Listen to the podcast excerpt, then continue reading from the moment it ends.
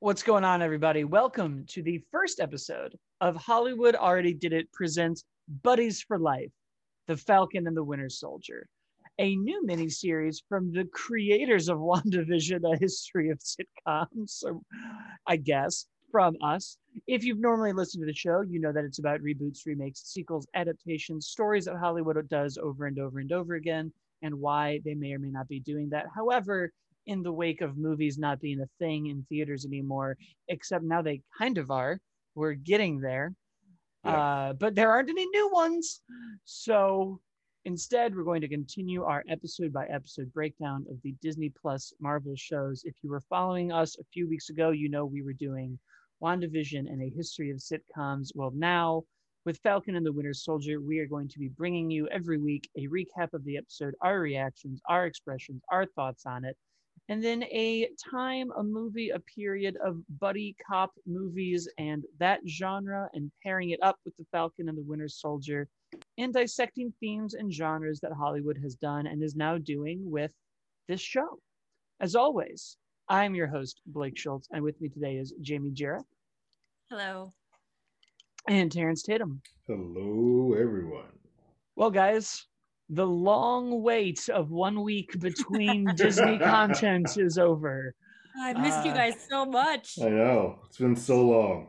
It feels like it. That one weekend with nothing was just so hard. I think it's weird because just especially with us with with, with work and life and Thursdays that during the WandaVision run was like I'm looking forward to this. I know I have this. It's going to be my midnight on Thursday. I, I get to sit down and I, I'll look forward to this. And that, having that one week where I didn't have it, I was like, what do I what do I do now? Like I Yeah. did actually cut on the making of just because I was like, well, I, I got to have something. You know, it's Yeah, amazing. I hated the theories. I hated Twitter. I hated all the crazy expectations we put on the show. And yet, when I didn't have it for a week, I was a little sad. I didn't know what to do with myself, you guys. I've watched so much Modern Family. I only have six episodes of the entire series left. How is that possible? I've watched 11 seasons in one month. So I guess I like it. I guess that's where we landed yeah. that. We've come a long way from I don't know, guys. This first season has some dice, and it does. I mean, don't get me wrong, but here we Mhm. are, eleven years. You're now caught up to like now. You're almost Now. at just where we were. It's a weird. year Yeah, like all the current references. It's Yeah. bizarre. Um yeah, it was a it was a month long journey of like watching all these human beings evolve into people. like and now I'm really sad that I'm done with it. it's it's always any show that spans a decade has at least one episode where you have there's a jarring reference that you're not ready for. I love watching The Simpsons now, and they like do esports or iPhones, or they have a widescreen TV, and I'm like, what is this? It's like, what do you? What, How did this hmm. happen? How did we get here? Yeah. Weird. Why are they ref? Or like, I watched a new episode of Family Guy for some reason, and they referenced like Deadpool. I was like, why are we doing a Deadpool cutaway? Did they cut away to the 80s? What is this? Why are we doing this? but we're not here Time. to dissect television shows anymore, except for one, Falcon and the Winter Soldier. Uh, so, what did we all think of the pilot? uh, Jamie, want to go first? I'll go for sure. I I liked it. Um, I had I there was some of the writing I didn't care for. Um, some of it felt. Uh, um, I keep saying this, but heavy-handed, um, a little, a bit much. I, I I don't like it um, when I really dislike when people befriend someone out of guilt, and then we have to watch and wait for them to like admit that they murdered their son. Um, it's like the reason why I can't watch Dead to Me. I just like I cannot stand like these kind of unnecessary secrets that you didn't need to get yourself involved in and now i have to watch and be anxious with you i hate that um uh, and then when the when the girlfriend was like or the the guy she girl she was he was that bucky was on a date with was like um it's so terrible losing a son huh? Can you believe can you imagine? And we're like okay i get it. But other than that i thought it was great. Um i uh i enjoyed uh seeing bucky and sam again. I think by the end of this i'm gonna have like a big crush on bucky i think that's where i'm headed um i love a sad boy who just wants to be who just wants to reform i'm a sucker for that um, but the big thing was the end. Uh, it, that's what got me because I felt it when they when when Wyatt Russell walked out as Captain America, I wanted to punch somebody. Like they did a good job of making me angry in that moment. Yeah, uh, I connected to that a lot. Um, it's it's it's funny. I I agree with some of the some of the Bucky stuff felt a little bit heavy handed. Um, uh, especially like they were definitely telegraphing like, oh, cool, he's the one responsible for his son's death. We got it. Thanks. You don't have to be this. You're pointing, literally pointing arrows to like, look at us. This is what we're doing. We're so creative. Um, whereas I think uh, Sam's side was a little bit more nuanced. I liked uh, pretty much everything that he had going on with his. Uh, specifically, the two things that stuck out to me the most was, as a black man, it was clear to me, and that's why I was glad that uh, Rhodey was there. But it was clear to me that when he was giving up that shield, Rhodey was like, "Hold on, I I don't know if you should be doing this because he gave this to you, and you have something to make this your own. But I know I know how the government works. the second you give this to them, they're like, cool, we're gonna go give this to some random white dude because it'll be a better sell than you. Um, and I was like, oh, that's gross. And then the ending happening and that hits. But the part that hit me the most was the the the with him trying to get a, a loan. Uh, that just on multiple levels. One, it's on the Marvel side of it. You're like, yeah, that is true. These guys have been gone for five years. Uh, they don't have any work history or credit history for the last five years. It's going to be hard to get that type of stuff. But also, he's black. The elephant in the room. Very, very, very rare that black people are given given uh, equity and, and, and loans like that. So it's a it's a twofold thing. And I know people have been kind of going on like, why didn't Stark pay these folks? Not Stark's job, guys. Stop that. um, but I, I, I did struggle thinking like how how how can an Avenger not afford a fishing boat? But um, but then like the, as the week went on and responses came, I'm like, okay, I, I will buy this. But at first, I'm like, the man just saved the world. There's it's like a, not a part like he's not asking for much. He just wants it's a, a weird boat. thing and, and, I mean that's what we're going to sort of get with these type of shows. It's a weird thing that this is being brought up now because I think it's one of those things that we always sort of just ignored. It's sort of how when like characters always exist, you're like, oh, we don't worry about them go, like going to the bathroom and doing all that stuff. All the stuff that is kind of day to day, we don't really concern ourselves with. So now to bring it up after 20 some plus films and, and the second series seems a bit weird, but I am glad they're going there because it's like, oh, this opens up new questions that we, we didn't get to play with before. Well, I think we're seeing the next big question of these worlds. And as they get bigger and more connected to our own, we start asking these nuanced questions about it. And I think the first time we really did that with this genre in a modern world was post Man of Steel and going, wait a minute, they just blew up an entire city.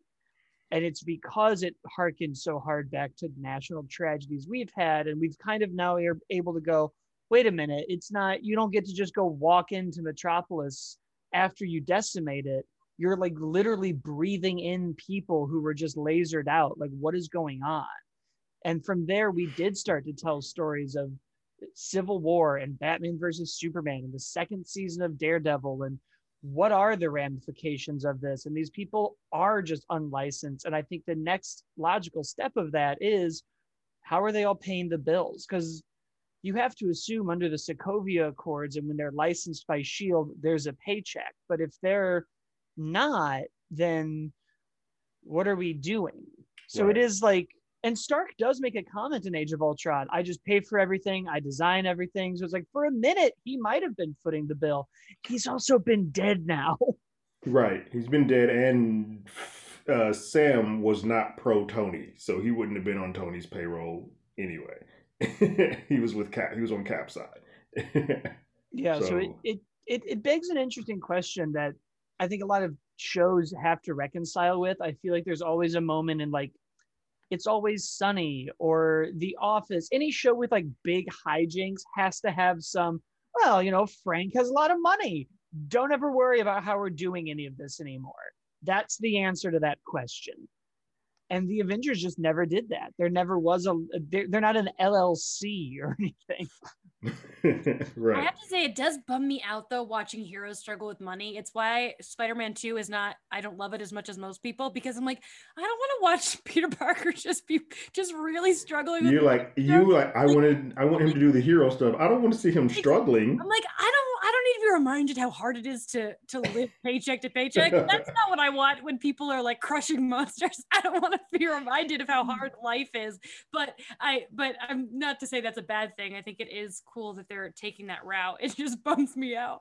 Yeah. It's it's challenging because it really makes you realize what we can do now with this blip is watch in real time how we respond to a world changing catastrophe the same way that i think our world is and we're we're watching people reconnect with loved ones and i think what i liked so much about this show to juxtapose it with wandavision was that it was so unique in that wandavision showed us the tragedy that happens to one person and the dealing with grief and dealing with these ramifications when it's just you.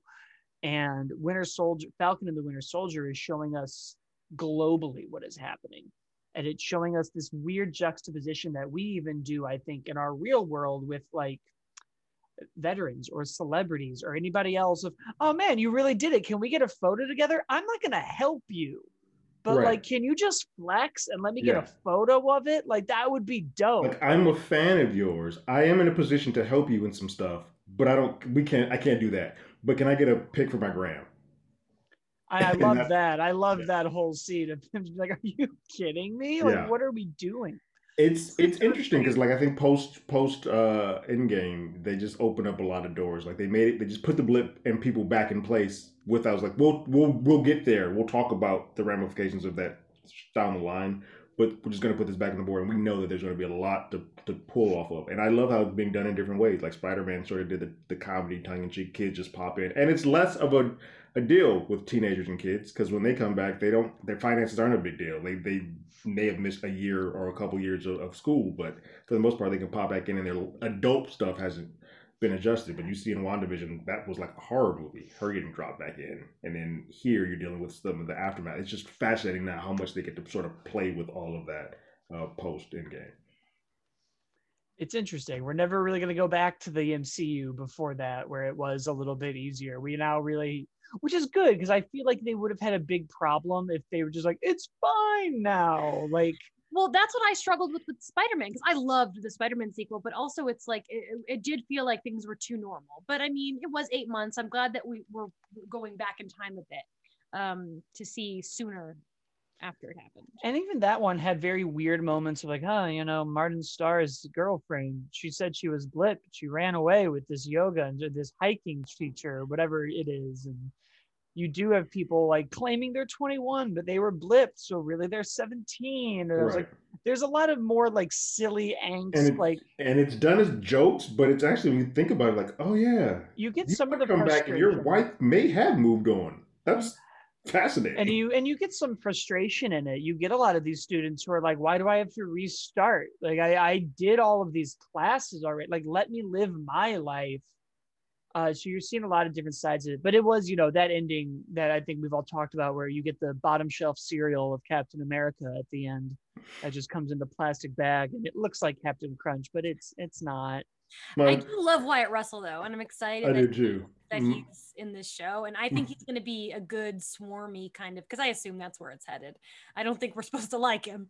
Um, Correct. And uh, uh, I'm excited. Uh, if you, I'm sure I've said this before, but if you haven't seen Ingrid Goes West, he's married to Elizabeth Olsen in it. So everyone, yeah, it's funny. There's gonna be a lot of people talking about, oh, how I've always known about the U.S. agent. No, you haven't. Stop. You've not. Yeah. Um, I know the name.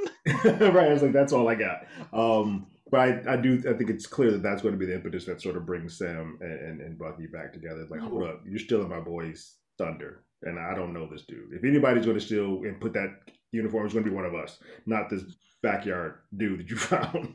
How long do you think before people do the whole Elizabeth Olsen's related to Mary Kate and Ashley before before the new fake Captain America is Goldie Hawn, Kurt Russell's son? Episode three. uh, they'll make some weird connection with Guardians.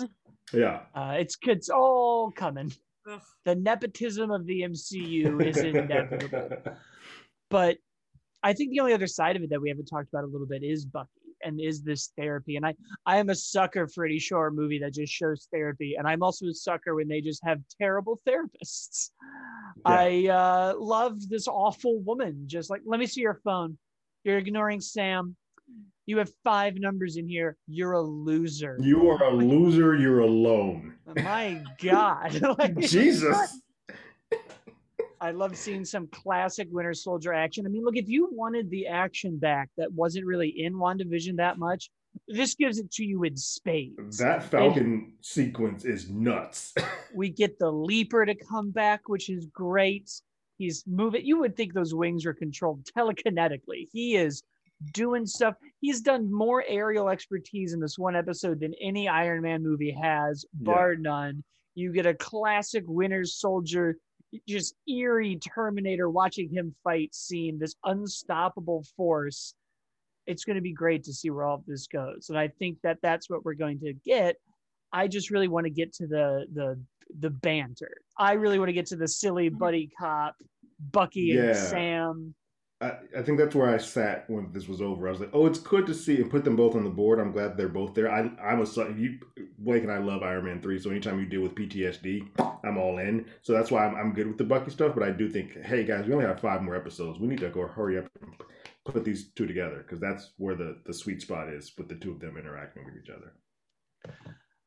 I completely agree. So this brings us, I think, to the buddy cop of it all. Movies that people have loved for years. It's a great way to do action comedy. I think it's a great genre to build in some interesting themes to deal with. There's always a not like a will they won't they sexually, but like a friendship will they Except it's won't. Tango and Cash, which I will go to my grave saying is the gayest movie ever made, and my dream is to write a Tom sequel and and yeah. Stallone and Russ or Stallone, um, and they unless will let let me make them gay in the sequel. That's my dream. Uh, just putting that out in the universe. If anybody knows them and wants to, So then, guys, what to you defines a buddy cop movie, and and why are they important? well, you know, it's like you said, opposites attract. They're always going to be completely different. Um, and uh, I, personally prefer when there's the humor element. Um, and it doesn't even always, and you know, it's mostly cops, but it doesn't have to be cops. Um, and uh, and you know, the genre has changed a lot. But um, I think it a, a- big thing, which I think you know comes back to Falcon and the Winter Soldier. A major, a big brunt of these movies are um, a black man and a white man, and and how their methods differ and their history differs. The yeah, different ethnicities typically is where you get the sweet spot of, of that, like black or white, or even like Rush Hour, where black and Asian, like where they're where they're not a one to one. It usually is where you find you find the the money spot of all of that. Um, I also think it's it sucks, but it's also typically the same sex pairings because typically when you do alternate sex, it automatically it's like will they, won't they, are they? Is it a sexual? It becomes like a love story as opposed to the buddy cop. Tessa and Chris Hemsworth might be the only ones that are sort of can kind of recently get away with being opposite sex. Like, oh, they're they're not sexual; they're just friends. And, and that. But for the most part, it's it has to, it's usually the same sex uh, folks. But yeah, one person is quote unquote the straight man, and the other person's the wild card. I won't say funny person because it's not always comedy, but they're like the the wild card. I think uh, like Lethal Weapon. Mel Gibson is definitely the wild card of that group. He's not necessarily the funny man, but he's like a, a loose cannon a bit. Right. And you sort of need In that the loose first cannon. movie, it's more Right. dramatic. He gets Right. it all gets He gets there. as He it all gets nuts. on. Yeah. Once you add Joe Pesci in the mix, It just becomes, and then. Chris, and then Chris Rock. You're like, okay, we're now a comedy. This is we But stop the putting first movie, in. he's like got a gun in his mouth. Oh yeah, he's like about to kill himself. He almost kills Yeah. himself like a couple Yeah. of times in that. The actual I believe in script the for original that script. originally had him killing himself. Like the original script was him going to kill himself, and they were But like, oh, wait. Hollywood loves a franchise. They were like, we got we got money All here. We're are- not leaving money on the table. Death in a film? No. We're gonna bring back every Marvel character. Uh, I completely agree. I think it's interesting, one, that we call it buddy cop, and two, that it's so heavily associated with comedy now. Because Jamie is right. It really is more of the pairing of two, ki- like almost a Romeo and Juliet clash of like, well, this gang and this gang, and they have to work together to do a common goal. Because I think now, especially, it's a lot harder to be like, the cops are the fun ones. Um, if it ever Yeah. was easy to do. and so I think you're getting more things like Falcon and the Winter Soldier and, and hundreds of others. But the comedy really only started coming out in the 80s and the 90s, post Lethal Weapon, post Naked Gun, Rush Hour, 48 Hours, all of these Heat, all of these movies that kind of started just being like sillier and sillier and sillier. But the first one that we're choosing, which is really the first American buddy cop movie, and I'm sure we'll get to the uh, the true first one eventually, is in in the heat of the night. An amazing uh, movie. Five-time Oscar winner, Best Picture. Um, my, one of my favorite humans ever and actors ever, Sidney Poitier. Yeah, it's which I am shocked that that year was Heat of the Night and Guess Who's Coming to Dinner were both nominated for Best Picture, and he wasn't nominated for either movie. For either one of them, and, and both of those films won an Oscar like, at that point. Um, right, and, and I can't. Yeah. And were they like, well, we already gave the black guy the Oscar. We don't need to nominate him again. But Let's it's like, it like, I can't believe he was nominated for either movie that year. Yeah, especially I mean, I believe it, I guess, but you know. Well, then now, especially, it's one of the biggest quotes of all time. I think more people know this quote than they know the movie. They call me Mr. Tibbs. It's True. it's so it's so weird because that movie won Academy Awards and and, and Rod won, but I'm like, they were a yin and a yang. Like both of them are equally on the same par. How he was not even nominated is just it's just crazy, nuts. It's yeah. really frustrating. And it's funny because I had never seen the movie before, and I didn't. I knew that line, but I didn't know it, that it was from them. so I had that moment. I was like, "Oh, like that! I know this." Yeah. Wait a minute, that's a Lion King quote. How dare they?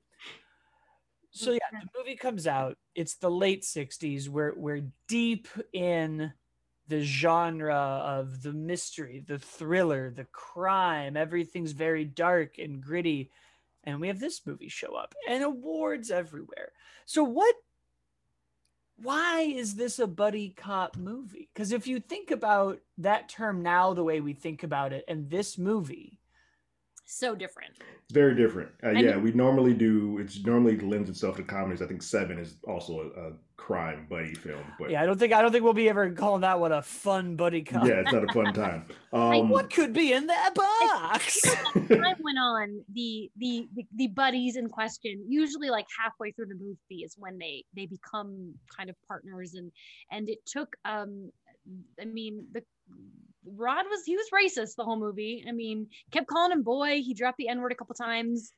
Um, uh, and it wasn't until the last shot of the movie where um, he's getting on the train to leave, and he's like, he like kind of you know and uh and said his thing and in, in my mind now it's like well too little too late buddy you were yeah. really awful to him this yeah. whole time an hour and 45 minutes yeah. you were a dick to this man but, but back then I understand that like that, you know, it was it was a different time, and they were in in in in their mind they were making kind of a uh, he is a good guy because he's not racist anymore, which we know. Hollywood yeah. loves a story about a racist but, who might be okay. yeah. So um, but one thing about this movie I really liked was the direction. It, I, I get why it was it was revered. There were a lot of interesting stuff, and for an action movie of the time, it did have some like good heated moments, like the where they're chasing the suspect um, around and like the train gets in their way. Uh, and I'm, I'm a big Norman Jewison fan who directed it because he also directed Moonstruck, which is one of my top 10 favorite movies of all time. Um, so there's there's a lot going for it, this movie. Yeah. Um, I think especially at that time, to do a film that is uh, has such a poignant like point and message that is that they're trying to do. They basically take a very strong subject matter, like a, a huge racial divide. It's like let's make this a buddy film so that we can make this a little bit more palatable to everybody uh, watching this. Because otherwise, I don't think this is a subject that we would broach really in late '60s to multiple people at the same time. we're, we're not having this conversation. So I think this is a way, and you take two just top of their game actors, like, because in worse, in worse hands, this could become very ham fisted and, and kind of silly. To have both of them doing it is like, all right, we've picked two players to kind of put this on the board. They are, they could not be more different from one another. Um, and we're going to put this message out, but also hide it behind being a, a cop a cop buddy film. um, and I think that was a smart way to do this. Uh, a very it's a it's it's a great film, but it is still even today a very hard film to watch. Um, because unfortunately, while things have gotten better, it has not completely rectified itself. So a hmm. lot of the things that are in here still hold true. Well, I- Terrence, if it was perfect, we wouldn't have this Falcon and the Winter Soldier pilot. exactly. I spent I spent that movie being like, I cannot believe this was made 54 years ago, and it's like, yep, cops are racist. Isn't that the same deal five decades later? Because the reason why he helps them is because he gets falsely accused of the crime because he just happens to be in the train station He in the happens to be town.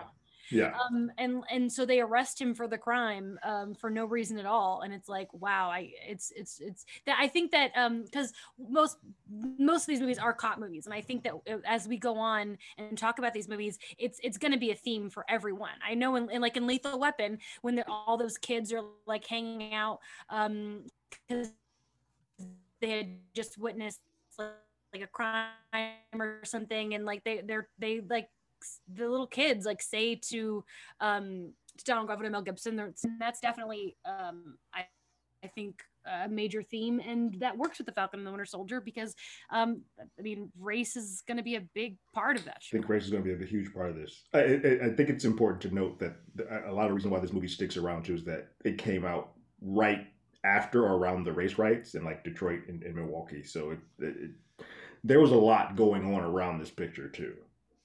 Yeah, I feel like those tensions were high. We're kind of right around a lot of that movement in that era, which we you almost always are. In almost any decade, America is dealing with its racist past in a different way.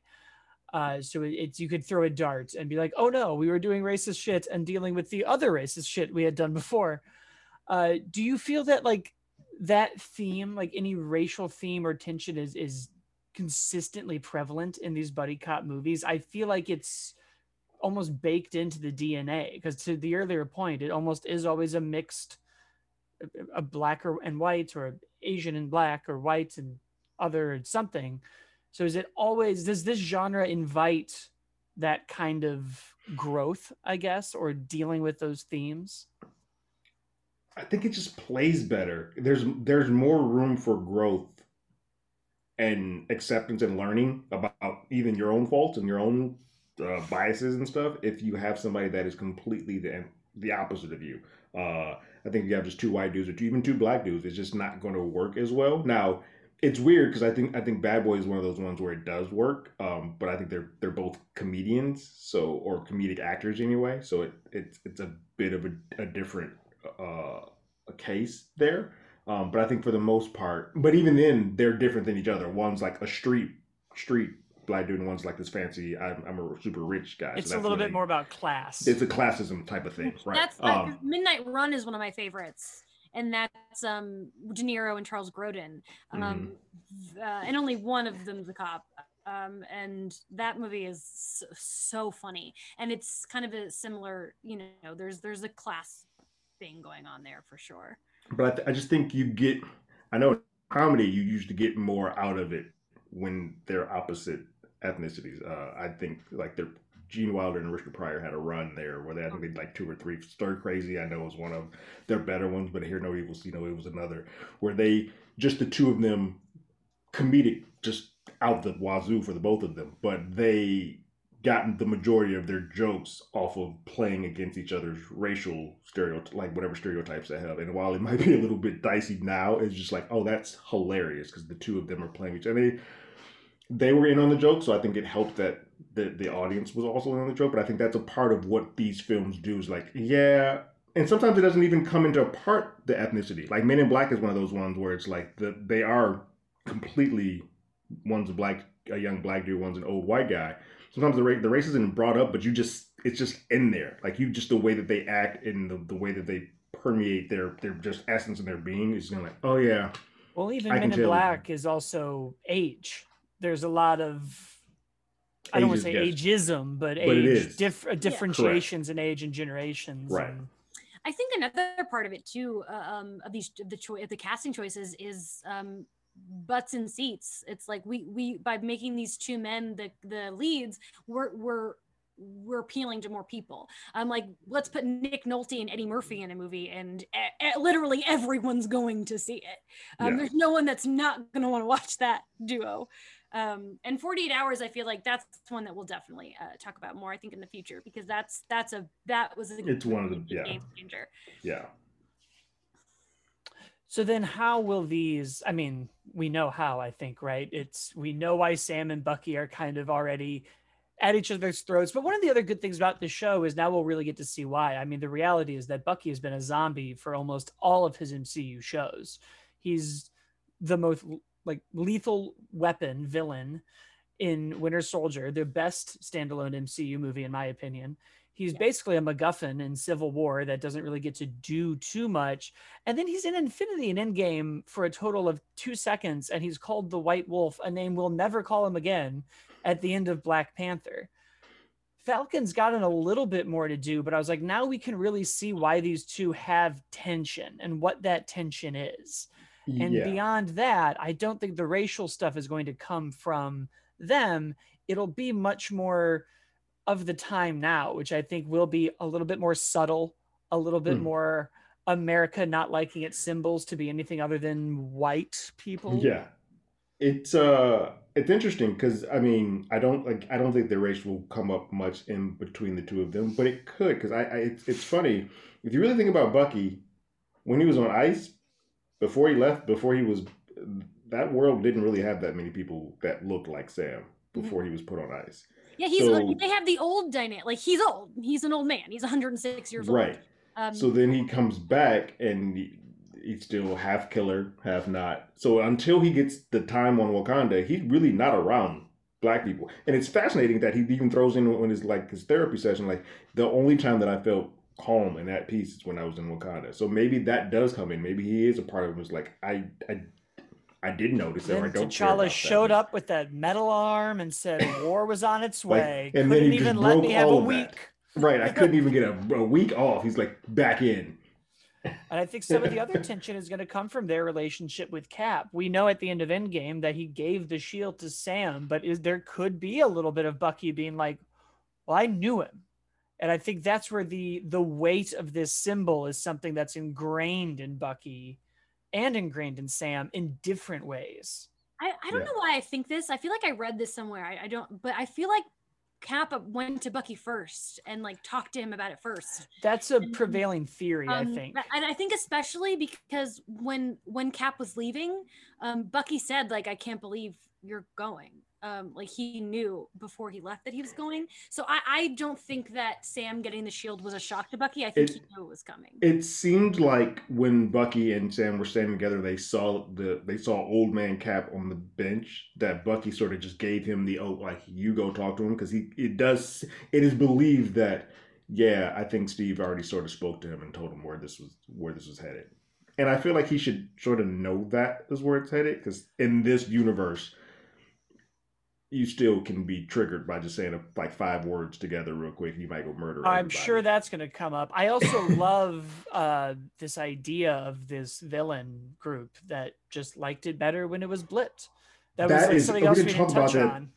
So it's so great. Like I was like, oh yeah, because I mean, it's a small line that's in uh uh Endgame when Steve goes to talk to Widow, and he's like, "Oh, the waters are much much clearer." She's like, "Don't you don't you dare say that it's better."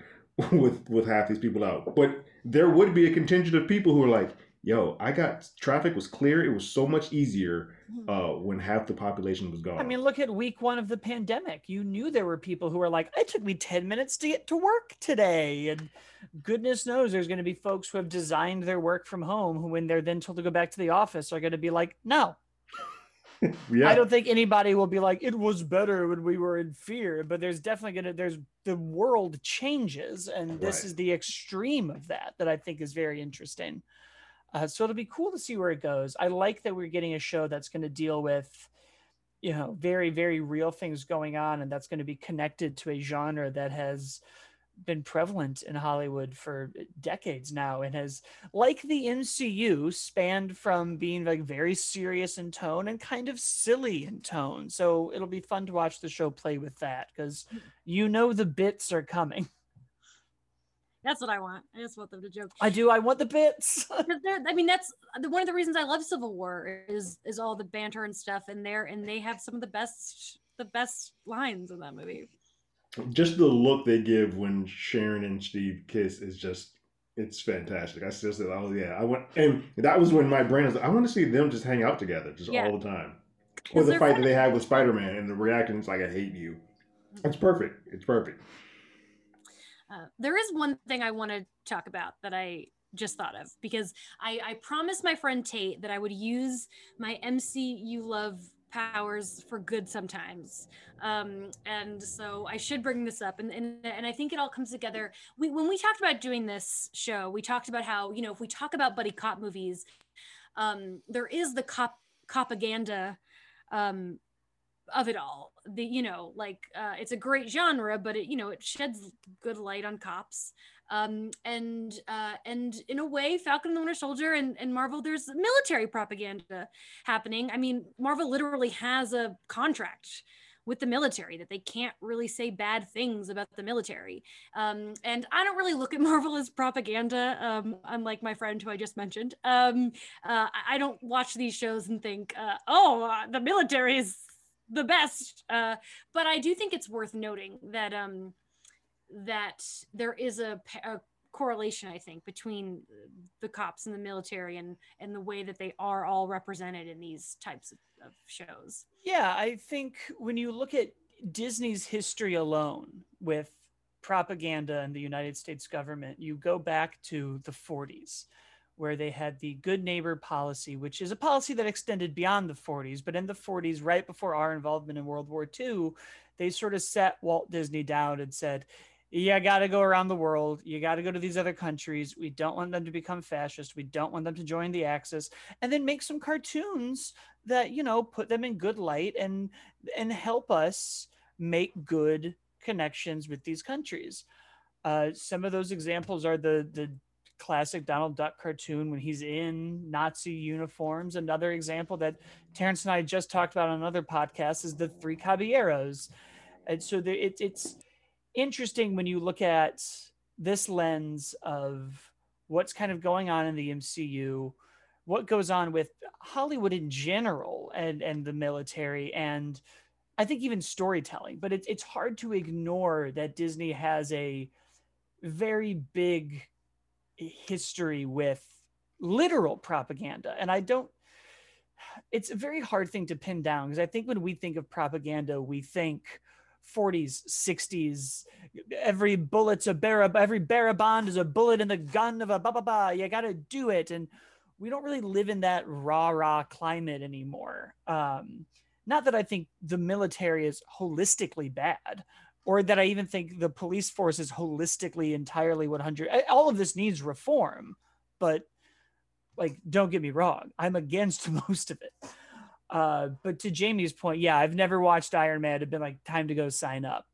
Uh, it doesn't quite have the Simpsons effect where they have the join the Navy boy band music, but uh, even you know that's all in there, and I think that's something we're going to have to explore, and that candidly the MCU will probably also have to, uh, whether or not they'll really be able to do it. But half of how the MCU has treated the military, even as far back as Iron Man, is a middle finger up so there might be some like propaganda in it, but thematically, Iron Man 2 opens with him literally being like, the government can't own me.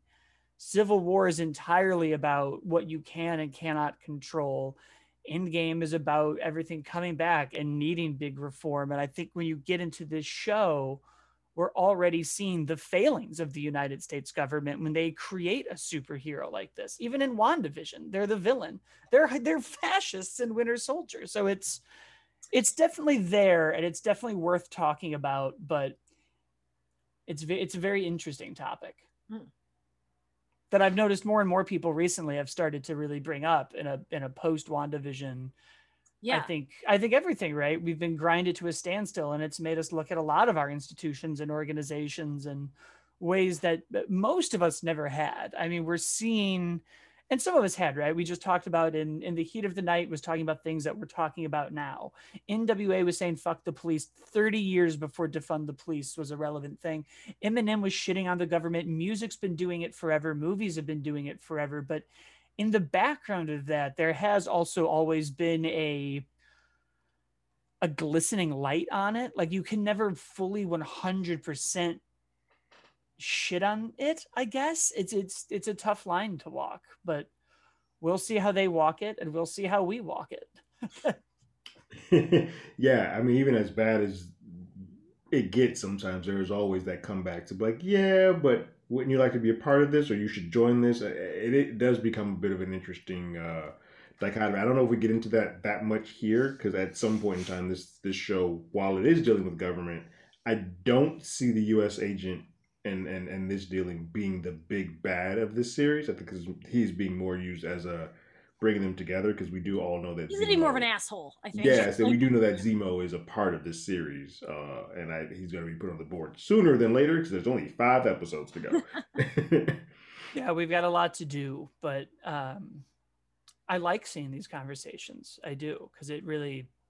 I think it's good to look back on all of our art at any time and really be like, hmm, I think it's always good. I mean, that's why In the Heat of the Night is one of those two, although it did a bit more serious. But I think it's good to have these type of conversations put into a form that's more palatable to people that are that would not normally have this conversation. Like this is this is a comic book show that like we normally wouldn't. We're gonna we're gonna we're taking this time now to have this race this race topic right now because you wouldn't have you wouldn't do this on your own. Um, and you're gonna watch it because it says Marvel Studios at the top of it, which we we got you. So now we can kind of do whatever the hell we want to while you're here. But I think even you know you get outside of Marvel and you if you dissect anything in any way, it's very easy to all of a sudden be like, oh no, like half of the stuff I like is reinforcing something that I don't like, or is advertising something. I mean, nine my if we were this is such a very odd thing but we were driving to chicago me my dad and my mom and we had a podcast on years ago and they kept doing their ads. And all of a sudden my dad was like, I think podcasts are just advertising. And I was like, no, they're like really trying to do something, but also like literally everything is advertising. And unfortunately, that's the world we live in is like there's still like product placement in these movies and there's still all of this other stuff. And as things do get better, I mean, every movie used to be like smoking makes you the coolest person in the world. It's and now we're like, whenever I see someone smoking in a movie, I'm like, yeah, the dope. It's, it's fascinating to see when that stops too. Like you get, you have to just go go down the years, and you all of a sudden like, oh, this is the time because now literally no one is but, smoking. Where literally everyone was doing it before. I think one of the things that I've had to personally reconcile with is I have had more and more conversations of like the media is making things this way and things like propaganda and military propaganda and its damages. I was a big proponent in high school, and I still am of the like video games don't cause violence. They don't make you violent. The music's not making you violent. So it would be a little hypocritical of me to now be like, it makes all of us join the military. Sure, so but I, I think, do think there's a difference. Um, uh, oh, I, and I think that the, the difference is in term when it's like military military propaganda and stuff is that we, you know, these movies are being made in Hollywood. They're all American, and it's it's just that I think that people who maybe aren't as smart as we are, um, um, continue to see uh, America as the heroes and in every single thing. Um, and it's more about, I think, perception. It's not about um, making you want to join the military. It's about you thinking the military is uh, a, a, good, uh, good, good. Uh, hero, heroic uh, people who always do the right thing. And, and, and, and, you know, that's just not really true. I think it also right. gets a little bit muddier that up until a couple of like that was like a decade ago, the majority of the films that were made in in the U.S. were strictly for U.S. audiences, and now that we're starting to go across the seas and into other countries, doing all of that U.S. propaganda seems a little bit more disingenuous. That's a good point. Yeah, that's it's interesting. But I agree with you. I, I, when I was in high school, I was on the news um once and they asked me that question do you think like violent movies make people violent and i'm like i watch reservoir dogs like every other day and i'm not trying to kill anybody i wish i had footage of that of me talking about reservoir dogs on the news when i was like 16 yeah, like I, I saw Natural Born Killers when I was a teen, like a teenager. I'm fine. Nothing's happening. but no, you're right. It, it will require, like everything. I think it requires discussion because I think a lot of the other side of these institutions is like we did believe that the cops had our best interest. We did believe that the military had at least America's interests, and eh, they don't. They often don't, and they're often going to do things that you disagree with. And I think people our age saw that a lot quicker than other people. I think we we got involved in Iraq very quickly. We grew up in an era where cops were already we were seeing a lot of the stuff we're already talking about. We were inundated with it so quickly that I think even it's why I think something like The Winter Soldier resonated so much more with us than something like the first Iron Man. There was a, mu- a much deeper honesty to that movie to us. Not that I'm also saying that the military is a bunch of Nazis, but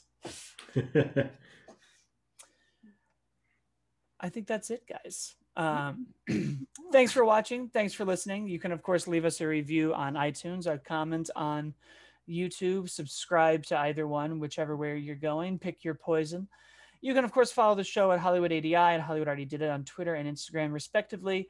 I'm at As Always Blake. Jamie is at Jamie Cinematics, and Terrence is at Terrence Tatum. Terrence and I do another podcast called You Can't Do That Anymore, where we do exactly what we were just talking about. We look back on old classic movies and get into what they did well, what they did wrong, if it still holds up, and what what kind of is going on with it through the lens of 2021. I do another one called How Do You Figure about action figure collecting. And Jamie, of course, is at comicbook.com and BuzzFeed and is still on phase zero. I wasn't on the first Falcon the Winter Soldier episode, but I might be on the second. Uh, TBD. So demand her in. Release no, the because then I have to wake up two hours early. If, if if they don't have me on, I just get to sleep in. I'm sleeping in. Well, there you have it, guys. We will uh, see everybody next week. Later.